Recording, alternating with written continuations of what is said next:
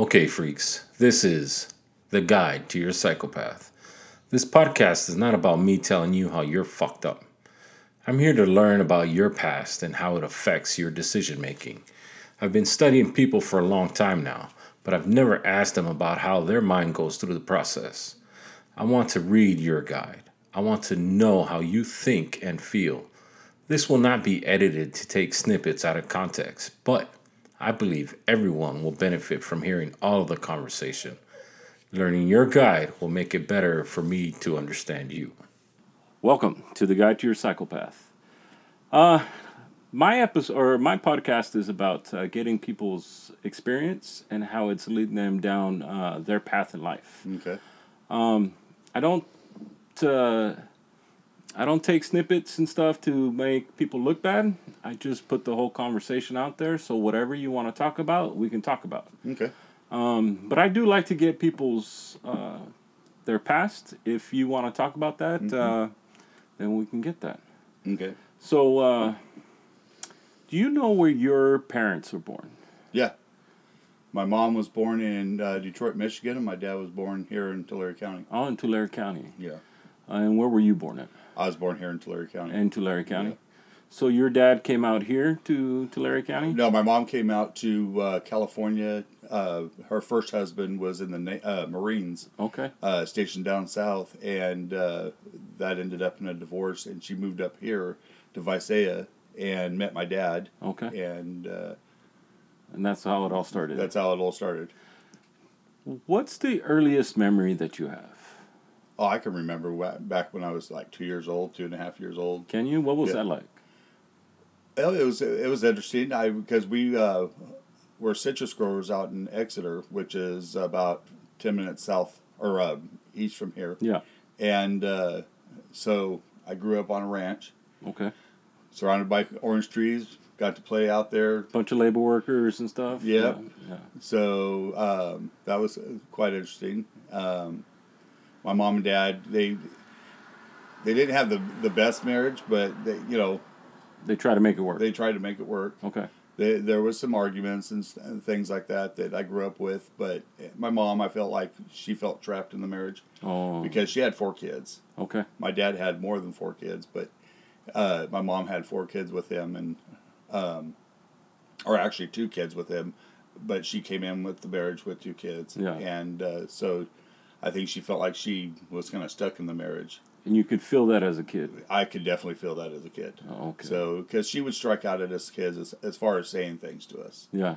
So, um, looking back at it now, I could see the frustration that she had that she she didn't know how to control herself with uh, her attitude. Oh, really? So yeah, Oh, okay. yeah, she said things to us kids like you know she wished we were never born. So Your mom said that? Oh yeah. So and she would immediately regret saying it, and she Oh. would talk to us about it, but I never. I never really understood that part. I, I felt like I could understand a lot of things. Like my dad wasn't that great to my brother that wasn't his son, Uh-huh. but and I knew that, and I knew there was a situation there. Yeah. But as far as like the things my mom said, I kind of took them to heart. And later on in life, after she had passed away, I was sitting there one day and I just had clicked. That was her whole thing, is she was stuck, and so she lashed out, not in a great way, and it affected us kids. So Yeah. Were you guys uh like oh you said you were able to go outside to play and stuff like that, Mm-hmm. right? oh yeah, Did you guys go to elementary school? yeah. We went to um, we went to a school called Sequoia Union, and it was a, a kindergarten all the way up to uh, um, eighth grade. Okay. So it was it was a lot of fun. Was it? Yeah, it was a lot of fun growing up in the country, and of course, I'd wake up and hit the front door, and I was gone for till Yeah. nighttime. Barely came home to eat. So That's one thing that uh, a lot of these millennials say, right? These days is that the Gen Gen Z or you know even the baby boomers, they Yeah. were always outside Yeah. and just never home and stuff. yeah, I think I think the only time I remember ever being at home is when the Flintstones came on. Gotta love the Flintstones. Yeah. And uh, when my parents would you know make us come in to eat, Yeah. and that's what it was. It was making us come in because we there was too many things to do out there in the country. Yeah. So And you had a lot of friends. I did have uh, uh, friends, but I um, it was mostly my brother, my sister, and I. My um, oldest sister was 15 when I was born, Oh, so she was already off in high school and college by the time I you, remember. you growing up, yeah. So, but my brother and um, like my sister that my mom and dad had together, she's uh, three and a half years older than me. Then my brother is four and a half years older than me, Okay. and so we were kind of tight as far as you know. We went out and played in the orange groves, played on the tractors, did the whole you know crazy stuff in the shop. So Mm-hmm. it was it was a wild time. That's awesome. So, but I yeah I remember those uh, times that even when I was being two and a half years old. Like I remember my uh, second birthday. Do you? Yeah. So That's a good memory. Yeah, I'm, I'm kind of shocked. There's some other things that are kind of fuzzy, but it's yeah, little bits and pieces. I remember, like you know, Yeah. I talked to my parents and they're like, "Oh, you were two years old when that happened, or you were two and a half," and I was like, Yeah. "So That's pretty awesome. yeah."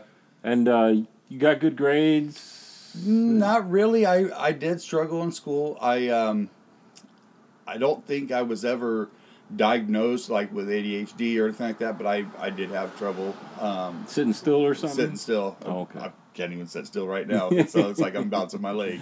Yeah. So yeah, I was always that hyperactive kid that just couldn't sit still. And Yeah. Then I was embarrassed to, you know, like when I didn't understand things at school, I was embarrassed to ask for attention, you know, to get attention to, you know, get help. Yeah. So they did put me in uh, special education classes. Um, I think it was my fourth grade Mm-hmm. year, and uh, that was, I would almost say traumatizing, because other kids in the school teased Oh. about, oh, you're yeah. you're in the retarded class. Yeah. And it's like, you know, I wasn't really. It was just that, you know, but I didn't understand that. And then, you know, I think that's where a lot of my problems actually started beginning.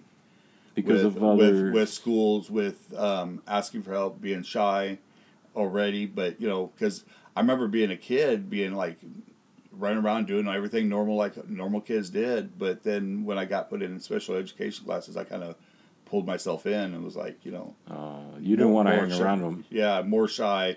I had like a really good friend.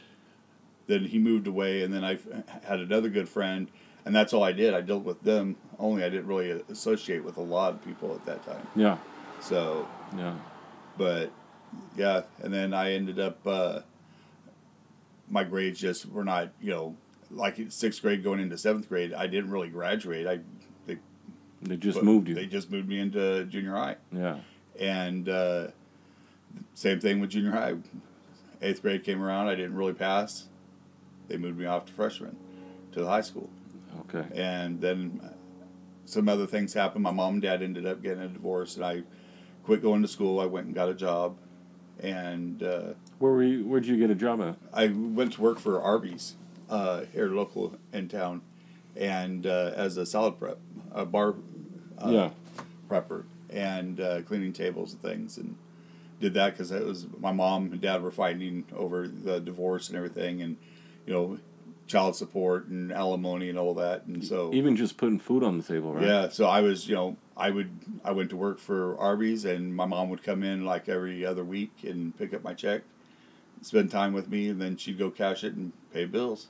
Yeah. So it was kind of, it was a rough time for a while, and then she, um, uh, went to work for probation, and because she used to work for it back in '64, and uh, so she went back to probation and got a job, and things got better, but I still, I, I just worked and You just kept. kept handing over my paychecks and Yeah. just you know taking care of my mom. So So you didn't have the typical uh, high school life. No. And after high school, it just you just grinded and, and just try Yeah. to yeah, try to do what you can. And because of the education and the lack of education that I had, I just it was always which I did enjoy the labor work. I, Mm-hmm. I I'm not a desk person. I I, I can't sit still. Yeah. So you know I, I understand being- that. I loved being out. You know, um, matter of fact, when I worked for Arby's, um, I actually applied. This was uh, 80, 87, 88. I applied to try to go into the army hmm uh, as soon as I turned eighteen, but they wouldn't accept me Was because it because of the ASVAB? uh, because of my lazy eye and because I cut my big toe off when I was a kid. Oof. So and a How'd you cut your big toe off? I, my mom and dad, or my mom and I and my brother went to one of her girlfriend's house, and I, I was five years old, and I asked to ride uh, her friend's son's bike, and back in the seventies, this is the old banana seat bike Yeah. and everything, and Yeah. the Schwinn, and um, my mom was like afraid of me doing that because there's the major roads really close by, so um, she told my brother, she goes, "We'll take him for a ride on the bike," and so I was sitting on the back of the banana seat, no shoes on, typical country boy. Yeah. He was swinging it back and forth as he was pedaling, and my foot went into the back sprocket and it just chewed off the big toe. Was going for the second toe, and he was like, he still talks to about it this day.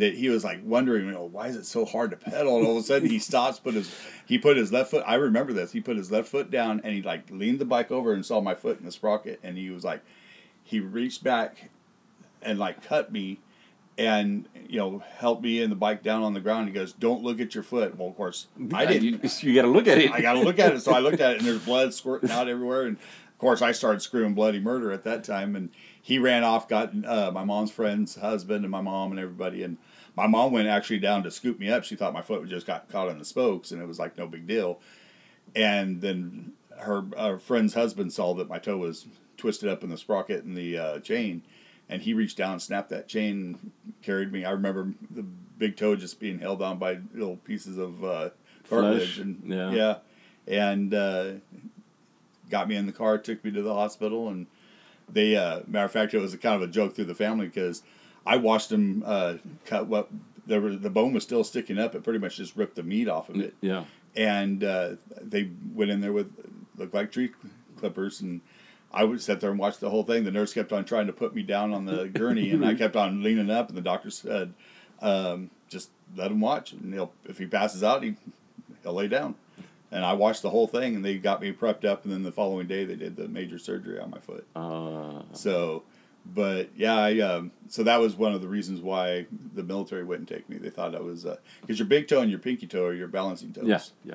And so they thought that you know I was gonna you know be gimpy or whatever the where they th- thought I would be, but because I was so young, my toes actually curled over to take place of the big toe being missing, and I actually have better balance on that foot than I do my other foot. really. it's it's it's funny, but yeah. So It's a wonder. It's or it's it's a marvel that uh, the Yeah. the body will adapt Yeah. to what the situation is. Yeah, I was embarrassed about it for years, and now it's like you know. Matter of fact, I tell all my friends' kids, you know, wear your shoes when you ride your bikes because this is what, and I'll kick You're my foot, and, you know, and show my foot, and Yeah.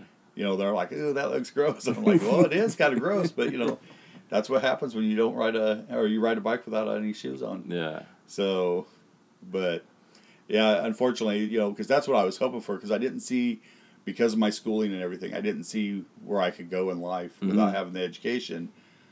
And I thought military would be, and my family is really heavily into military, the military life and everything. And, Okay. You know, generations of grandparents being in the military and everything. So I wanted to follow in those steps Yeah.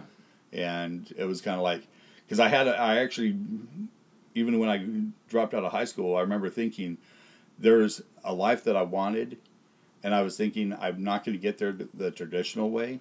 I wanted to be a highway patrol officer since I Oh, was like 15 or 13. I wanted to be a highway patrol officer, and so I was thinking if I went into the military, followed the family, you know, go in either, even trying to be an MP or something, and then come out Then get a job. You know, get a job on with the highway patrol and all that just went down and I was like it almost kind of gave me a like, well, I'm just going to be a labor worker and that's about it. Is it not degrading, but demoralizing? It is. I, I did feel that way. And you know, cuz that's I kind of took the hope out of my sails. Yeah. So it was like, you know, well, I'll just do what I can. I went to back to adult school and uh, started doing paint and body work. You know, learning that trade, Mhm. and which is funny because I didn't last in that very long. I I ended up going to work for a glass company here in town that also also did cultured marble like countertops and things. Mhm. So I was kind of like the jack of all trades through that company. I was like installing windows, uh, doing the cultured marble, uh, pouring it, cutting it, you know, installing it. So, and it wasn't that great of money. Matter of fact, I felt like I was very well underpaid on that job. Yeah. But um, But the type of work it kept you busy though. it right? kept me busy. And Yeah. a matter of fact, because there was a period of time my brother had a paint and body shop here in town, and I would go in at seven o'clock at the glass company, seven thirty, get off at five thirty, go home, eat something, go to my brother's body shop, and I'd work till like midnight.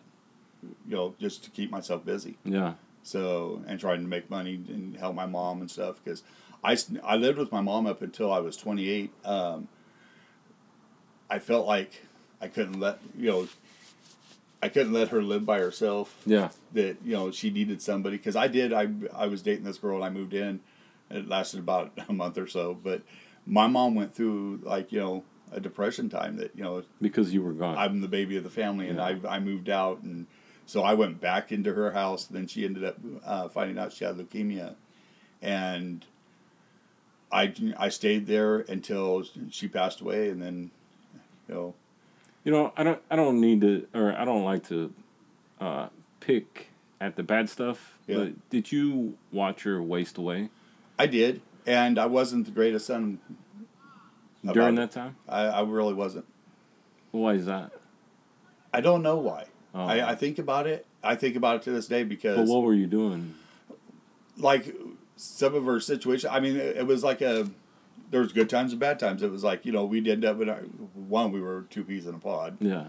so we clashed a lot, and so she was very quick. uh, Ever since I was a kid, like I said earlier, she was quick to lash out, and she could cut deep. My Oh. mom was good at that, and that taught me how to cut deep.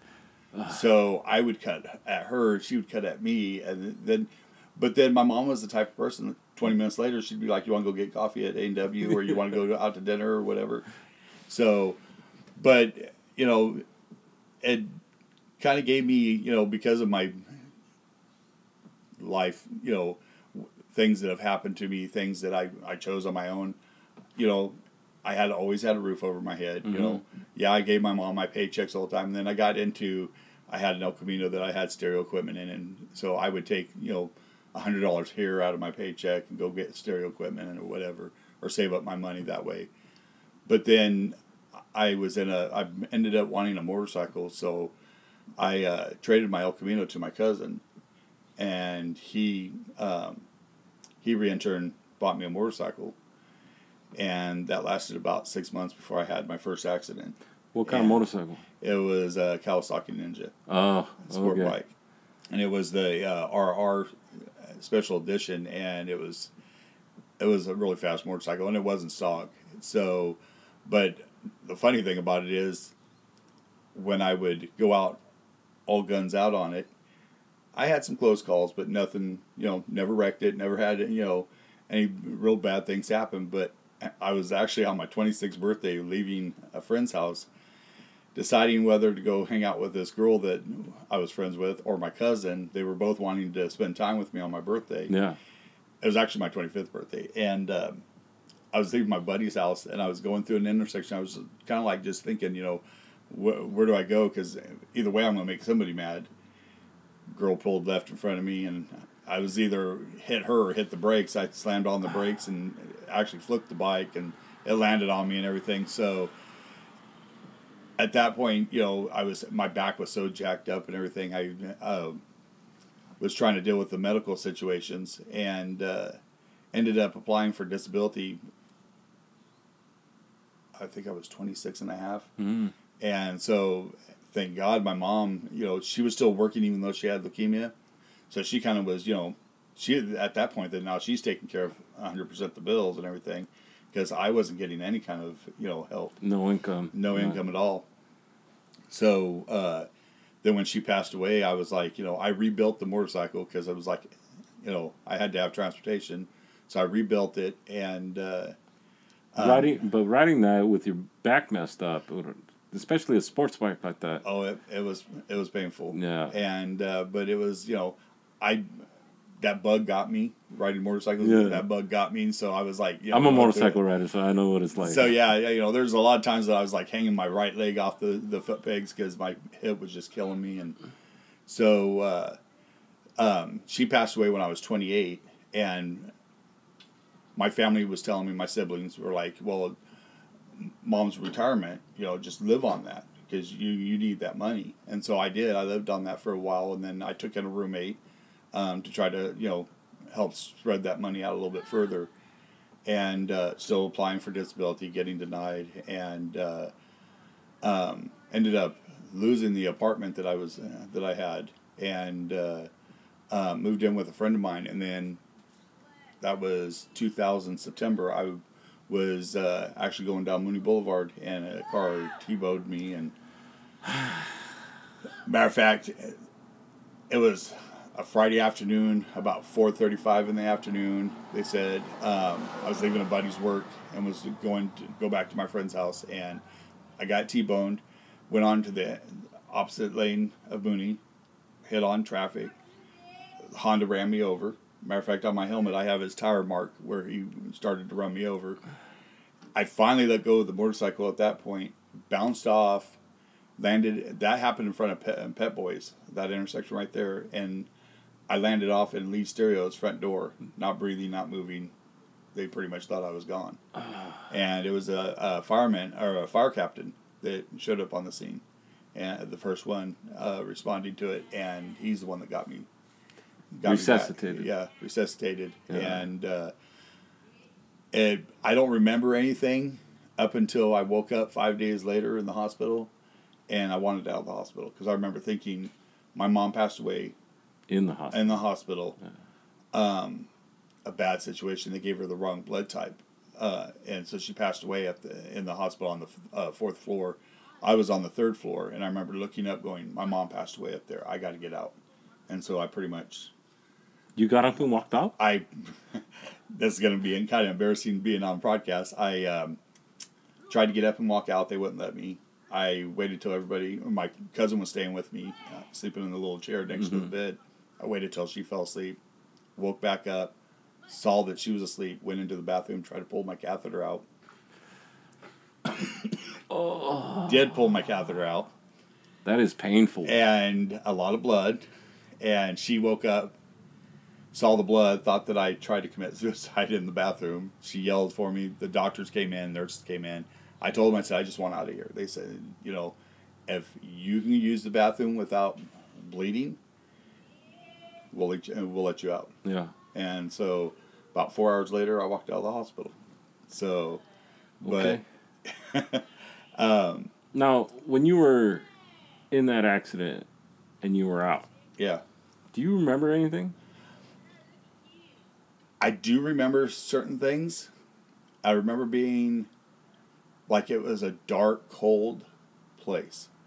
Like I don't remember anything going on around me Uh-huh. besides being like in a dark area. And I just remember it wasn't flames, but it was like dark, cold, and like Miserable? miserable. Oh. And I remember, uh, you know, when I came to and re- realized where I was at and everything, I remember kind of, those kept on flashing in my brain, and I was like, "What the heck was that?" You kept remembering it. And then I kept on Yeah. thinking, you know, it's was I going to hell? Yeah. Because I, you know, then I after days of talking to everybody, finding out that I pretty much was dead on the front lawn of Lee Stereo. Um, you know, was that it? And then as a couple months went by, I started having little flashbacks of like I remember the ambulance ride. That's not the I don't remember seeing anything. I just remember the sound of the diesel of the ambulance. Mhm. I remember I could probably map out the the direction they came they went. Um, it gave me claustrophobic feeling so bad because it was like you know just so unease of all that that I I couldn't grasp it, but then I knew that you know that I wasn't you know it wasn't just coming up in my memory as you know a hoax or whatever. It was Mhm. like you know I started re- remembering little pieces.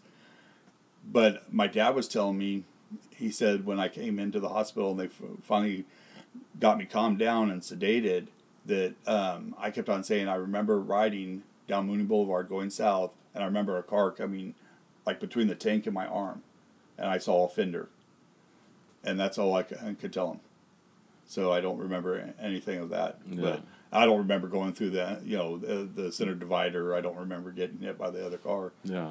So, but uh, it broke my collarbone, broke pretty much all my ribs on my right side, partially collapsed my right lung, So jacked me up even more. So here I have the it was the '95 accident and then the 2000 accident. I was like, my family was like, "You're done with motorcycles," and I'm like, you know, I had to prove myself because about three months after I got out of the hospital, a friend of mine had a buddy come over with a motorcycle, and I was like, I got to show that I can still ride. So I did. I Was it a sports bike? it was a, it was a ah. Ducati. Oh, Ducati. My, my dream bike. So it was a twofold. I had to prove myself, and I it was a, my dream bike. Yeah. So I took off. I didn't want to wear the guy's helmet because you know.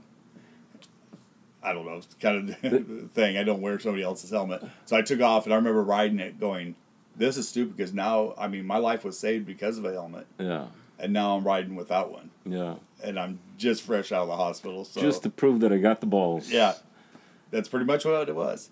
And So you know, after that, uh, I know. Did you ever think about getting like a cruiser? You know what? I this is gonna sound funny, and people are probably gonna give me shit for this. I felt like Cruiser was an old man bike, Yeah. so I was like, I'm, I'm in my, you know, at my last accident in two thousand. I was thirty years old. I was like, you know, okay, well maybe, and then I, you know, I just kind of pushed it off because my family was throwing a fit, and then now I have the urge to get like a bagger or something, Yeah, just a yeah. good old Cruiser, just to, you know, I have a couple friends that have Cruisers, and it was like, you know. I kind of like it. I actually like it better than a sport bike. Nobody will ever understand that feeling of you just sitting there Yeah. and just going The down the wind. road. Yeah. You know, the wind therapy. They talk about it all the time. You know, more, the motorcycle crews will talk about it. You know, the wind therapy. And I will tell you, I there was many times that like my dad and I had a love hate relationship. I mean, I could never do anything right by my dad, but I would go out to visit him, him and his new wife, and he'd make me so mad. And I, a matter of fact, one time I was sitting there, got into an argument with him in his front yard, and I left on the motorcycle. He lived out in the country, and I got on the motorcycle, and I just see red, and I was like, about going through the six gears, probably doing way over 120 miles per hour.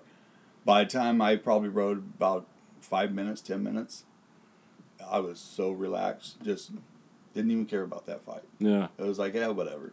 you know. Yeah. But it, that's and that's what it was. It was just that wind therapy, the you know,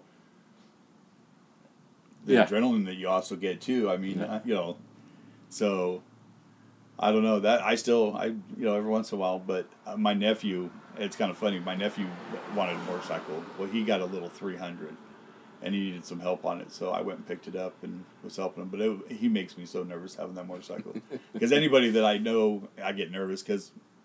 that's not Yeah. if you're going to go down; it's when you're going to go down. Oh yeah, that's what the, the whole thing is, right? Yeah. Right. So I mean, even just dumping it. So you know, like pulling in the driveway. I mean, it's just it's bound to happen. But uh, I went and rode his one little three hundred, and I was like, yeah, this. I got to have a cruiser. If I'm going to do a bike, I would have to have a cruiser. Yeah. So, but I don't know. Even that little three hundred, that you know, it was a lot of fun to ride. But I got off that. I rode from Tulare to Visalia, and I was done. I was like, my back, my shoulder. I because I still got the broken clavicle, Yeah. and. Uh, They never went in and fixed it. no, they they put me in a, a, a harness and tried to get it to heal, and it did. It, it started to heal, and all of a sudden, like I went to pick up a jug of uh, milk one time, and, And it it just slipped. cracked. And um, so they said it's pretty much now. There's nothing they can really do for it because it's like they call it like broken glass. They said that you know you, you can only it can only heal so many times before it gets so brittle that it's just it's it's no good. Yeah. So I'm just dealing with, excuse me, I'm just dealing with it. So, but uh, yeah, so yeah, my shoulder was killing me, my back was killing me, but luckily I I ended up finally getting on disability, and uh, I had a friend of mine that we ended up getting married, and she worked for the school district here in Tulare County, Mm-hmm. and uh, she had really good health insurance, and so as soon as I went down to Cedars, and because my doctor that I was seeing at the time sent me down to Cedars, and they did all kinds of tests, and they were like, "Yeah, you're you're bad. Your back is jacked up. You're, you know, the the only section on your back that's um, that's okay is jacked up." So that's pretty much telling me my you know the the bone that like your skull sits on Yeah. is sticking up over here. It's not Off to the side of your head. yeah. Ah. So, and that's what I I say. You know, I'm I do believe in God. I do believe in you know guardian angels and things. And I'm like, both accidents, I should have probably snapped my neck. Mhm. But my biggest fear of owning the motorcycle was not losing an arm, not getting killed even. It was being paralyzed. And Yeah. it's funny, both accidents probably should have paralyzed me. Yeah, And I'm walking, barely, but I'm walking. you're walking. So Mm. I have my times like, you know, especially going out of this trailer, going down the steps. I mean, every step down, it's like, oh. You But feel it. I, I definitely feel it. Yeah. So, Ah, but yeah, it's man. it's my decisions. Some some things I I had control buying the motorcycle. I had control, and my dad tried to tell me, you know, you don't have good health insurance. You don't have this. You don't have that. You shouldn't have a motorcycle. And I didn't listen to him, but you know he was right on that. But you know, my choices. I ended up, you know, being pretty much homeless now. Uh, So well, when I started riding a motorcycle, it was a 99 Honda VFR. It was more of a sports touring bike, yeah, uh, but still, I fell in love with it. Oh, not not just the motorcycle, but the being on a crotch rocket and just uh, like you said, wind therapy, right? yeah, Uh, and I had to get rid of it because of uh, electrical problems. And I told, I kept telling my wife, you know, I'm not, I'm gonna get, I'm gonna get another bike. I'm gonna get another bike. And now with these gas prices and stuff, I went out and I got a uh, uh, Kawasaki Vulcan. And it's not a crotch rocket. I'm like, ah, I know it's not, but still, I get on the road and I'm just Yeah. like, Well, and I think that's where I've come to, you know, to grips with was, you know, because like I said, you know, I always looked at cruisers as being like the old man, bike, yeah, you know, yeah, yeah, yeah. the old man with the gray beard and everything, you know, kind of like what I got going on right now. But you know, the thing about it is like, it's not. It's just like anything. You know, you Mm. get out on that road and you just, you know, the throttle in your hand and you just go. Yeah, It's like the adrenaline rush going through traffic. You know, going through the twisties or whatever. yeah. It's like you know, it, it's great whether you're on a crotch rocket dragging your knee on the corners or you're just got your feet up, just lean back and cruising. Yeah. So I think it's more of the fact that we're paying attention to ourselves and the motorcycle, and we just forgetting everything else. yep, Uh, and that's what it is. Like I said, I mean when I when I would leave my dad's house or I'd get into an argument with him and just go take off on the bike and ride. Yeah, I, I did stupid things, but it's like within five minutes I was just relaxed. It was like who gives a crap, you know? Life is just great, you know. How's the uh, what's the fastest you've ever been on a bike? Well, many years ago, the fastest I was, I was actually, uh, um, it was right after I bought the bike, and I was going down Caldwell, and I looked down at the speedometer because I was running a little late for work. Worked out at the Visalia airport, and I clocked myself at doing over 160 Ooh, because I was coming up on my my street that I had to turn on, and I remember going, "Man, it's coming up fast." And I looked down, and I saw 160, and I was like, oof. it was bouncing like 155, 160, and it was like, because like like I said, that bike wasn't stock; it was all tricked out and jetted and everything. It was like, that is stupid because there's not, there's no picking me up at this point. There's like picking up pieces of bone here and there, you know, if somebody pulls out.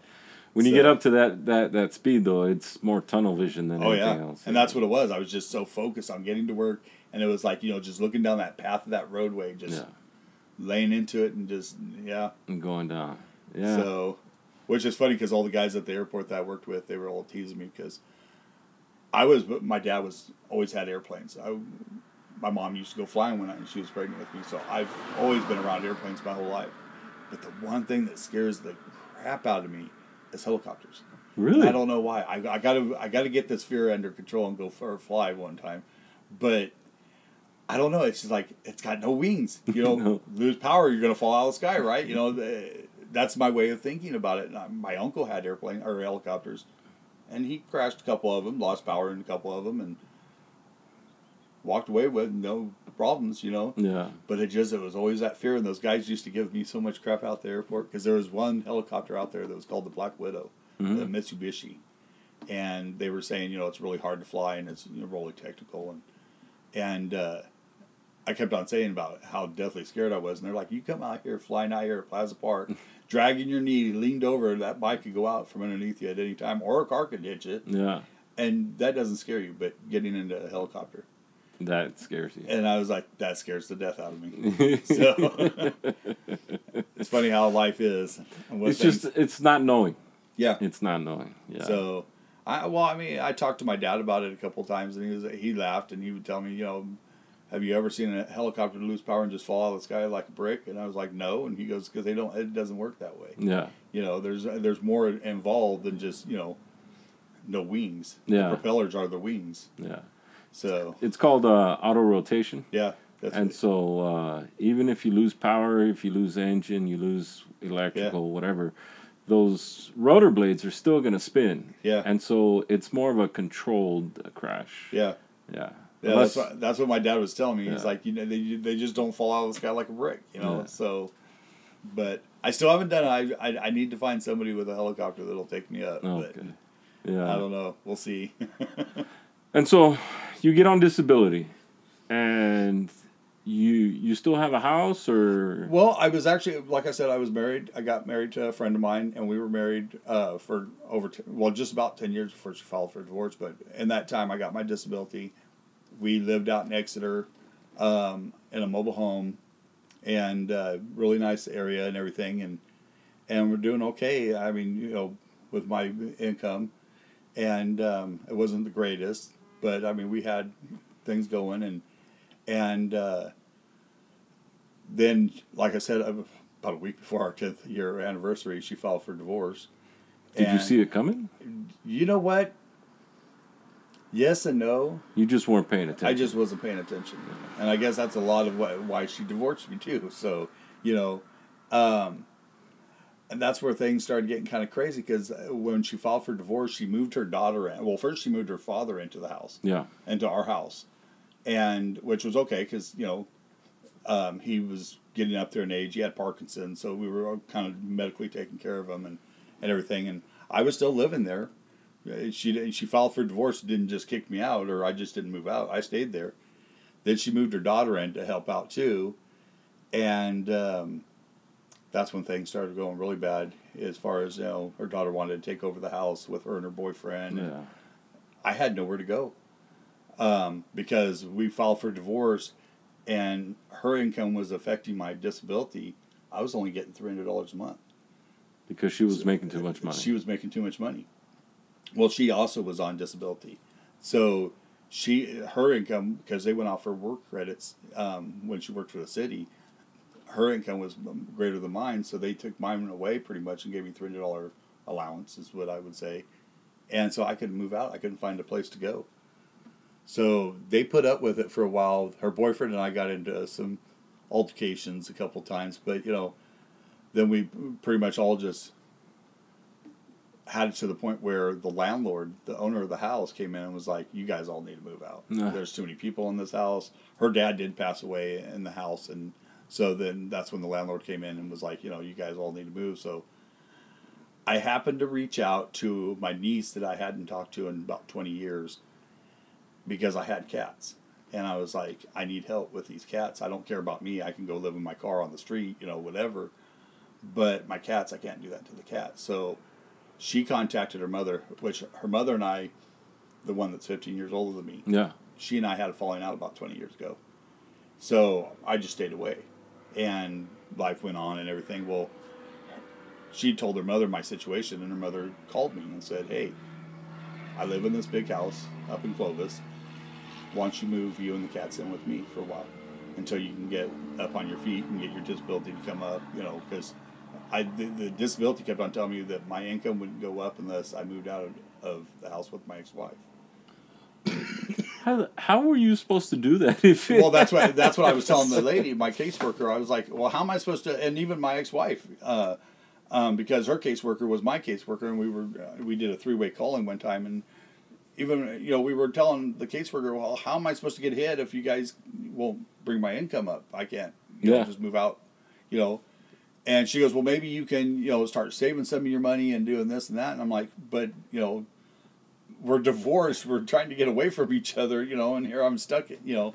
And my ex-wife, you know, that's why I was there is because she felt guilty, you know, that I didn't have any place to go. So when all that went down, my sister, you know, told me, you know, come on in, and you know, everything was going going pretty good. My income went up. Um, and my sister, my car was breaking down at that time, and my sister was um, telling me, she goes, Paul, Paul, I just want you to have a, you know, I want you to feel like this is your home, just like it is mine. She goes, you can come and go. She was dating somebody, and um, she was never home, so she'd come in at like nine o'clock in the morning, feed her dogs, do some paperwork, or you know, read her books or whatever, and then she'd take off and go back to her boyfriend's house. So I pretty much had this big, huge, you know, it was like thirty seven hundred square foot house to myself. It was pretty much it was, it her daughter's all tease about how it's the the the world's largest dog house because this, these two little dogs that she rescued from the pound Yeah, that's their house. that's it. They they run the show even when she's home. They they run the house. Yeah, So you know, then here I was the caretaker to that at that point, and then she was telling me, she goes, "I just want you to be happy." She goes, because I kept on telling her, as soon as my disability comes up, and I can, I wanted to move to Tennessee. I have a brother uh, that lives out there, and so I was like, I was, I don't know, some reason I just want to move to Tennessee. So I was telling her that, and she goes, "My brother and I, when we're great when we're on the phone. When he has his own place, I have my own place. We do great. Yeah. We live in the same house. We just clash. I mean, physically clash. And so she was like, I'm really worried about you and, and Mark, you know, being in the same house together. And I told her, I said, well, we do, we fight, and, you know, it gets physical sometimes. She goes, well, I just want you to be happy. And I said, well, I, I call her Sis. I said, Sis, I said, to be honest with you, I'm happy here. I'm, you know, I'm, I'm close enough to Visalia to where I can come down and visit my friends yeah, um, you know, I, I can help you take care of your animals and, and, and the house and stuff. And, you know, even though I'm hurt, I, you know, I can take my time like vacuuming or whatever, or like going out mowing the lawn because I love yard work. I just, like I said, I love being outside, but it just takes me longer now to do it. So I'm like, you know, I can take my time and help you out, and get rid of your gardener, and you know, you know, you're helping me. You're not, you know, you're charging me so much for, you know, to rent, to live here, but you know, you're turning around and buying me groceries too and things like that. So I said, you know, and then my car finally went to crap, and so she was like, "You need to get rid of it. You need to go find you a new car." Well, I'd been saving money, and so I had some money saved up, and uh, um, I found this little Toyota that I was going to try to buy, a little Corolla. Okay. And she was like, you know, I I would rather you have something a little newer. She goes, your credits and scores going up. She goes, um, I I'd like to, you know, you to get something newer that you can depend on. So I went out and I was looking, and I found a 2017 Honda Civic, and with like barely any miles on it, like 30,000 miles, which is not even broken in on a Honda. on a Honda. Yeah, So it was more money than I wanted to spend, and I went to her and I talked to her about it. I told her, I said, "Well, Seth, I said with with me living here, I could afford it, but I said I'm really kind of scared too because you know I'll be paying on this car till 2028. That's a I know it's only six years, but it, it feels really long when you look at it as 2028. So I was telling and talking to her about. It. She goes, "No, I think I really trust a Honda." She goes, "I think that'll be a great car. Get it." So she talked me into going and getting it, and then I made a mistake. She. They always say don't talk politics, mm-hmm. even with family, yeah, and that's hundred percent true, because she didn't like Trump. My niece and I liked Trump.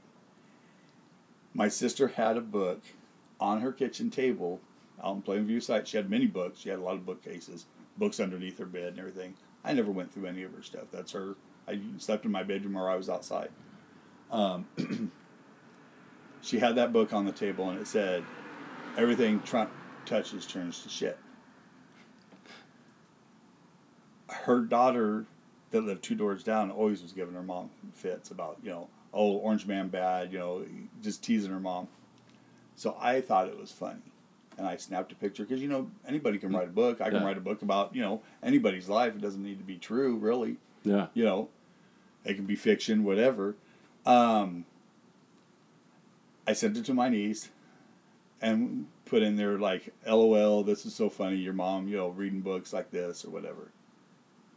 Well, I was sitting home taking care of the house one day, and my sister went to my niece's house to have a birthday party, and I, didn't go. And about midnight comes around, here comes my sister in the front door, out the sliding glass door, slamming the doors, and she got up in my face and told me she was pissed off at me and that apparently what I've gathered was there was some alcohol involved. My niece and my sister got into an argument about President Trump and how which way this country's going. And my niece threw me under the bus about that book. Just because you snapped a picture of it. Because I snapped a picture of it. My sister said that this was her sanctuary and I needed to get the F out of her house. Ah, God. And that I could never make it right. And she held true on that. She was like, you know, you need to find a way, you need to find a place, you need to do something. She goes, so I ended up getting this place. And she bought me this place, actually. Did she? And uh, this little fifth wheel trailer. but because I have my car payment and I have no other way of, you know, getting transportation, I was like, I have to keep the car to be mobile.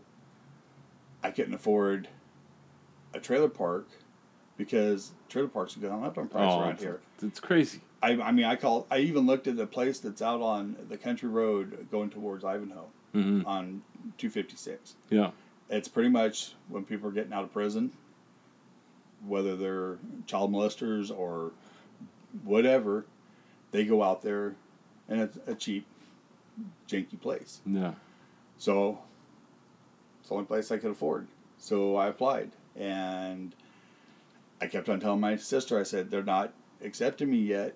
I guess there's new owners taking over, and I said, you know, I they're not calling me back. And she goes, well, you got to be out by this day. She started lying to me, telling me she had to sell her house, that she was losing her income, and all this other stuff. So she, like I said, she bought me this fifth wheel. The guy that I bought it off of said, "Well, I'll hold it until you find a place to put it, and then I'll I'll take it out there to you." Um, and I kept on telling my sister, "I just got to wait until you know see if I can get into this place." She was like, "I said the only other thing I can do is park it on the street and live on the street." So that's when I learned the uh, the name for docking a trailer on the street is called uh, dry docking it. That's what it's called? Dry docking? Dry docking Okay. and uh, it's where you're not hooked up to anything. Or, Yeah. you know, you're just pretty much Sitting there. sitting there. Yeah.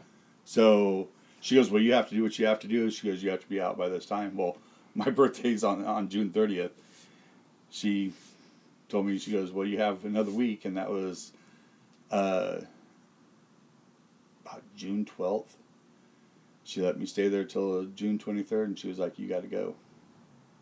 So the place still wasn't calling me. I was calling the guy, and matter of fact, the guy that I was talking to was starting to get pissed off at me because he's like, "You're bugging." I said, "Well, I'm calling once a week to at least you know let you know that I'm interested. I gotta I gotta go somewhere." So you know, he was like, "Nothing I can do about it right now." So I had the guy bring the the trailer over here behind Target, and you know he thank God because I didn't know anything about you know living in a trailer. So he filled it up with water and got the propane tanks filled up and everything, and said, "Well, you got water. You got you know you can at least turn on your uh, refrigerator through the propane." And um, he goes, "You're going to need a generator." And I was like, "Well, I don't have a generator." So my sister was like, "Well, I'll try to help you." Well, then my niece ended up giving me a generator that she said that would work.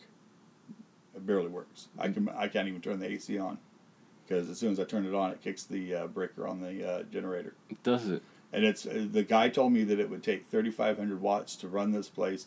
I would be able to run the AC, but not like the microwave at the same time or whatever. Yeah. I thought, okay, that's no big deal.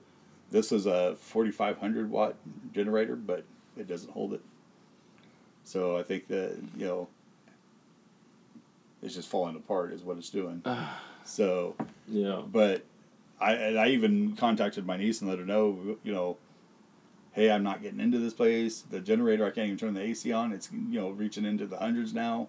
It's been really hot lately. So she's like, Uncle Paul, she goes, I can't help you. She goes, you know, I, we gave you that generator, and I was like, yeah, it's not holding it though, and you know, is there a way you can talk to your mom about maybe helping me get a new generator or, you know, something, you know, and I'm let her know that I'm not getting into that trailer park yet. Well, then finally I got word from the trailer park. The owners did buy it. They raised the rent to over six hundred dollars a month. I can't afford it, no. so now I'm Stuck. back dry docking on the backside of you know Target. This was such a great episode that I had to split it up into two parts.